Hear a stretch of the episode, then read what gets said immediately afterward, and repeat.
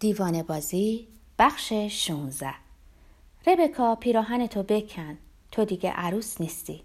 این جمله از تورات استخراج شده یا از تلمود؟ یادم نمیاد. تلمود یکی از کتابهای اصلی یهودیته که از آن به عنوان تورات شفاهی نیز یاد میشه و تفسیر خاخامهای یهودی بر تورات است. یادم میاد این جمله را در آغاز کتابی علمی خوندم. کتاب و مطالبش رو به کلی از یاد بردم به جز این جمله. و امروز مثل گنجشکی که جست و خیز کنان کنارم بشینه به سراغم میاد و تا دم در خونه پدر مادرم همراهیم می‌کنه. ربکا پیراهن تو بکن تو دیگه عروس نیستی. گلفروش در راهرو ورودی به استقبالم میاد. اسپنجی هم به دست داره. داره ظرفا رو میشوره. تنهاست. مادرم رفته به دادگاه. غروب برمیگرده. دوقلوها به شرارت ادامه میدن. یکی از اونا که قبلا گواهینامه رانندگی داشته رفته به جای برادرش که به آزمایش مارپیش مشکل داشته امتحان داده. تقلبشون فاش شده. مجازات بزرگی در انتظارشون نیست. فقط باید جریمه سنگینی بپردازن. پدرم چی؟ گلفروش میگه پدرت توی قبراشه. می‌خواستی کجا باشه؟ میدوم به طرف اتاق دوران کودکیم. چمدونامو میندازم روی تخت خواب. میرم توی آشپزخونه و با ولع شروع به خوردن ژامبون گوشت کوبیده و ساردین می‌کنم. هنوزم گرسنمه. آب می‌ذارم داغشه برای رشته فرنگی. مادرم یادم داده چطور درست کنم. گهگاه باید چنگال توی قابلمه و میون رشته ها فرو برد. یکی از اونا رو برداشت و به طرف دیوار پرتاب کرد. اگه چسبید باید بیدرنگ گازو خاموش کرد. چون رشته ها پخته.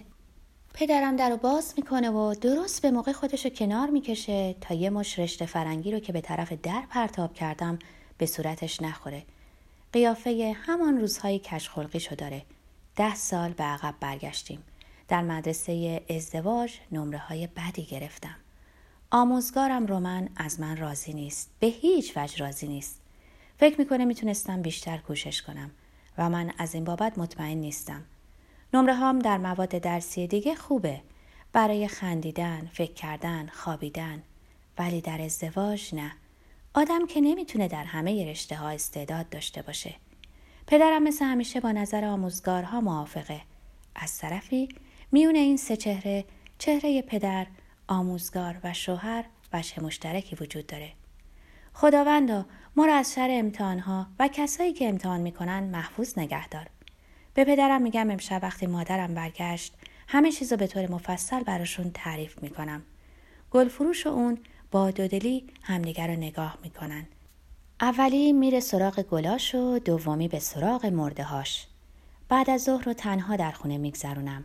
چند وقته که لذت تنها بودن رو نچشیدم. روی تختم به حالت درازکش میمونم. این ساعتها مثل آغاز عشق دلپذیرن. شب در برابر مادر همیشه خندون و پدر همیشه عبوسم پایان زندگی مشترکم رو اعلام می‌کنم. درباره دیو حرفی نمی‌زنم. به اونا مربوط نیست.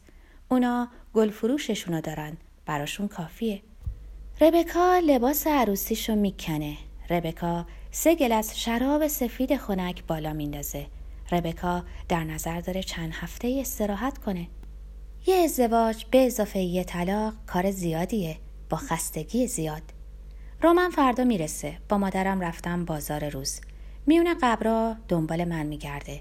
پدرم رو پیدا می‌کنه و درباره سبکسری زنا با او به گفتگو میشینه. پدرم کمی بعد به طور خودمونی به من میگه این پسر آدم ناخوشایندیه. در انتظار اومدن تو یه پاکت سیگار رو دود کرد. تا سیگاراشم توی گودالی مینداخت که من میکندم. از این لاوبالیگریش خوشم نیامد اگه آدم گرفتار رنج عشقه دلیل نمیشه اجازه هر کاری رو به خودش بده. طی این مدت در بازار روز مادرم که از برگشتنم خوشحاله منو به دوستاش معرفی می‌کنه. مادرم از جنب و جوش های بچه هاش همیشه خوشنوده. چه بیان چه برن. چه به دادگاه استارشن چه به شهرداری. اون خوب می‌دونه که بچه هاش فرشته نیستن. ولی این رازیه که در دل خودش باقی میمونه. به هیچ وجه کسی حق نداره حتی شوهرش کوچکترین ایرادی به رفتار ما بگیره. فقط خودش مجازه به ما خورده بگیره. این امتیاز مادر بودنشه و حسنش در اینه که هرگز از این امتیاز استفاده نمی‌کنه. کسی چه می‌دونه؟ شاید این تنها عشقی باشه که ارزشمنده. دیر زمانیه که در مورد عشق فقط سوال دارم و پاسخی در کار نیست. بل لورت. این اسم خوبیه برای زنی عاشق. در حال حاضر در برابر رومن زن عاشقی وجود نداره. و نه خانم کروک فقط ربکاست. اونم دیگه لباس عروسی نداره. دامنه پلیسه دوران کودکیشو میپوشه و از آنچه به او میگن سر در نمیاره. بیشک در این آمیزه شکوه و شکایت و تهدید چیزی وجود نداره که بشه از اون سر در آورد. پدر و مادرم پایین هستن. به طور حتم حرفامونو میشنون. رومنو بردم به اتاقم. پنجره بازه. مرده ها هم حق شنیدن دارن. یه ساعت دو ساعت همون آهنگو شنیدن. باخ نیست. بیشتر میشه گفت بیزه است کارمن. چیزی رو که رمان نویسنده به ابر زناکار میگه خلاصه می‌کنم و سری میگم. اگه تو دوستم نداری من دوستت دارم. و اگه دوستت دارم مواظب خودت باش. ابر اسمیه که در اولین ماههای آشناییمون روی من گذاشته و این تنها باعث دلتنگیمه. دیگه هیچ کس منو به این اسم صدا نخواهد زد. استدلال رومن تز اون نقطه قوتش و نتیجه گیریش اینه. ابر نمی‌تونم از تو چشم بپوشم. ابر خانم کروک و ربکا در یه لحظه با هم به توافق می‌رسن و روش به توافق رسیدنشونم اینه که می‌زنن زیر خنده. ولی رومن رومن خوب من رومن قدیمیم. اینا چه ربطی به عشق داره؟ آدم که نمی‌تونه به این بهونه که اگه تو نباشی از دست رفتم با کسی زندگی کنه. مگر اینکه پای فرزندی در میون باشه و آدم مادرش باشه. من مادرت نیستم. رومن. همسرت هم دیگه نمی‌تونم باشم. از زندگی مشترکی که با هم داشتیم خوشبختم. حتی اگه درباره این کلمه مشترک تردید داشته باشم. خوشبختم و میرم پی کارم. اینا رو نگاه کن. قبرا رو نشونش میدم. اونا از جستجو کردن دست کشیدن. اونا یافتن. من نیافتم. رومن هیچ چیز و هیچ کس نیست که من نتونم از خیرش بگذرم. از پله ها پایین میره. از جلوی پدر مادرم میگذره. بیان که اونا رو ببینه. من در آستانه در خونه ایستادم. منتظر نمیمونم ماشینش حرکت کنه. برمیگردم به سالن. یکی از این روشنایی هاست که گرگم به من داده. اونایی رو که آدم نگاه می‌کنه به سوی مردگانشون میرن. بنابراین از ما دور میشن. حتی موقعی که وانمود می‌کنن به ما نزدیک میشن. همه میرن. از آغاز اینطور بوده. این فکر هیچ موضوع نومید کننده ای در بر نداره. فکری ساده. آدم مجبور به دوست داشتن نمی‌کنه. برعکس. حتی در این لحظه منو وادار به آواز خوندن می‌کنه. مادرم میگه خب دخترم تو آدم مهربونی نیستی. لبخند زنان نگاهش می‌کنم. خب مادر جون کی منو بزرگ و تربیت کرده؟ و میرم هموم می‌گیرم. همومی با کف فراوون. مدت دو روز مردم. مرده. صبح زود برخواستم دوش گرفتم به خودم عرض زدم و پیرنی تابستونی پوشیدم. اگرچه در زمستان بودیم. هوا زیادم سرد نبود. به علاوه اینطور حوس کرده بودم. حوس پارچه نازک و رنگارنگ. هیچ چیز غمانگیز سر از مناسب لباس پوشیدن نیست و هیچ چیز تأسف آورتر از این آدمهایی نیست که هیچ وقت حرف نابجا نمی‌زنن و کار نابجا نمی‌کنن. پدر مادر رومن اینطور آدمایی بودن. شاگردای خوب که زندگیشونو مثل درسی که از بر کرده باشن پس می‌دادن. بیان که کوچکترین اشتباهی بکنن. نمی‌دونم چه چیزی از همه بدتره. در دنیا خود رو با هیچ چیز هماهنگ نکردن یا با همه چیز وفق دادن. مشتی دیوونه یا آدمایی که به اونا گفته میشه مناسب مبادی آداب. اینو می‌دونم که از دیوونه ها کمتر میترسم. اعتقاد دارم اونا کمتر خطرناکن. بنابراین در این پنج شنبه زمستونی مثل یک شنبه تابستونی لباس پوشیده بودم. مقداری خرید داشتم. باتری برای خیکی روزنامه و میوه برای خودم. بیشتر وقتا نیمه شب احساس گرسنگی می‌کنم و جرأت نمی‌کنم به آشپزخونه هتل برم. فکر کردم مقداری موز بخرم. چیزی که در موز خوبه مزه اندکی بیحالش نیست بلکه به راحتی پوست کندنشه پرتقال رو ترجیح میدم ولی حوصله پوست کندنش رو ندارم. چاقو بردارم پوستش رو چند جا شکاف بدم. قاچش رو از هم جدا کنم. بعد دستام نوچ شه و پوستای سفید نازک قاچا زیر ناخونام بره. موز از همه کم زحمت تره این قضیه پرتقالا جزئیاتی بیش نیست. خیلی چیزا وارد زندگی میشه. یا به خاطر همین تنبلی در آستانه اون میمونه. من از مادرم بدترم. دلایلی داشتم که از هتل بیرون برم و لباسی رو تنم کنم که با این دلایل جور بیاد. میوه باتری روزنامه و هدیه چون دو روز دیگه تولد دوقلیاس چند قدمی روی موکت قرمز راه رفتم. بعد دوون دوون به اتاقم برگشتم. در قفل کردم.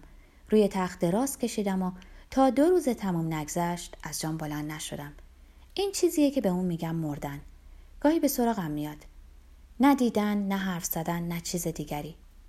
دو روز زیاد نیست. می‌تونستم تمام مدت اقامتم در هتل رو به همین شکل بگذرونم. پس از مردنم جوون و سرحال بلند شدم. دنباله ساعت ها رو درست از اونجایی که رها کرده بودم دوباره گرفتم. خریدامو کردم. بعد برگشتم به خونه سالمندان مادر بزرگم رو ببینم. در سالن بزرگ جشنی برپا بود جشن تولدی. آهنگای روحوزی پیاله های پلاستیکی شراب گازدار. چند تا زن با خودشون میرقصیدن بیشترشون نشسته بودن و اونا رو نگاه می‌کردن. آنکه تولدش رو جشن می‌گرفتن 95 ساله شده بود. پرستارایی که دوروبرش بودن خیلی بلند با او حرف می‌زدن. بیسکویتی رو در لیوانش خیس می‌کرد و تا می‌خواست اونو به دهنش بذاره نیمی از اون روی دامن بنفش گلدارش میافتاد. از پیر شدن میترسم. از خودم می‌پرسم آیا مردا هم همین ترس رو دارن یا نه؟ مردا از خیلی جهات حمایت میشن. از سوی زنا ابتدا به عنوان مادر و بعد به عنوان همسر. بانوی سال خورده من در سالن نبود. یکی از پرستارا شماره اتاقش رو به من داد و گفت شما از بستگانش هستین جواب دادم بله. پرستار گفت پس باید بدونین که حالش چندان خوب نیست. هوش و حواستش رو از دست داده و پرت و پلا میگه. از حالا تا یکی دو هفته دیگه اطلاع خواهیم داد. ولی میترسم مجبور شیم اونو به مؤسسه مخصوص این بیماریا بفرستیم. چندین بار در زدم. هیچ جوابی نیامد رفتم تو. توی صندلی دستهداری کنار پنجره نشسته بود. سرش رو میون دو دست خیسش گرفته بود. گریه می‌کرد. ساکت گریه می‌کرد. اشکا به طور منظم از چشما توی دستاش میریخت. به ملایمت. جلوش زانو زدم. دستامو روی دستاش گذاشتم. منو به جا آورد. علت گریه کردنش رو نپرسیدم. دلیلی نداشت یا زیادی دلیل داشت. چهره رومن و موقع جدا شدن جلو نظر آوردم. اینجا در اتاق این پیرزن که به کوچکی اتاق دانشجو بود قضیه فرق می‌کرد. نمک و آب ولی با طبیعتی دیگه. رومن حقق کنن برای دل شکستش گریه می‌کرد. مثل بچه که برای عروسک شکستش گریه کنه. اون با اشکاش چیزی رو طلب می‌کرد. بانوی سال خورده چیزی نمی‌خواست. اشکاش جای فریادا رو نمی‌گرفت. جای هیچ چیز رو نمی‌گرفت. مثل شبنم یا خون. اشتباه کرده بودم. منو به جا نمی آورد. براش آشنا بودم. ولی نه به عنوان خودم. منو ژرمی صدا می کرد. برگشتی ژرمی بالاخره چوب دستی جادویی تو در اعماق آسمون جا گذاشتی. تو فرشته مهربونی نیستی. ژرمی که دائما تبل می نوازی. گوشامو کر می کنی. به علاوه بهتر از اینا باید به من برسی. بیشتر به سراغم بیای. به هر حال راضیم. فرشته نگهبانم رو باز یافتم. دیروز تو رو تو تلویزیون دیدم. توی میدون سرخ در کرملین. بازی می کردی بعد پریدی روی گنبد کاملا زردی. از مسکو برام حرف بزن ژرمی از این کشور برام تعریف کن. انگار جای زیباییه. شروع کردم به توصیف روسیه که هرگز به اونجا نرفته بودم. درختها، کوچه ها، خونه ها، چهره ها، آسمون، بازم درختها. تقریبا رقص کنان به هتل برگشتم. سبکبال. برای اولین بار در زندگیم طرحی داشتم. اجرا کردنش با مزه، ساده و آسون بود. یک یا دو هفته وقت لازم داشت. مدت زمانی که نوشته هامو تموم کنم و با سایه هام خداحافظی کنم.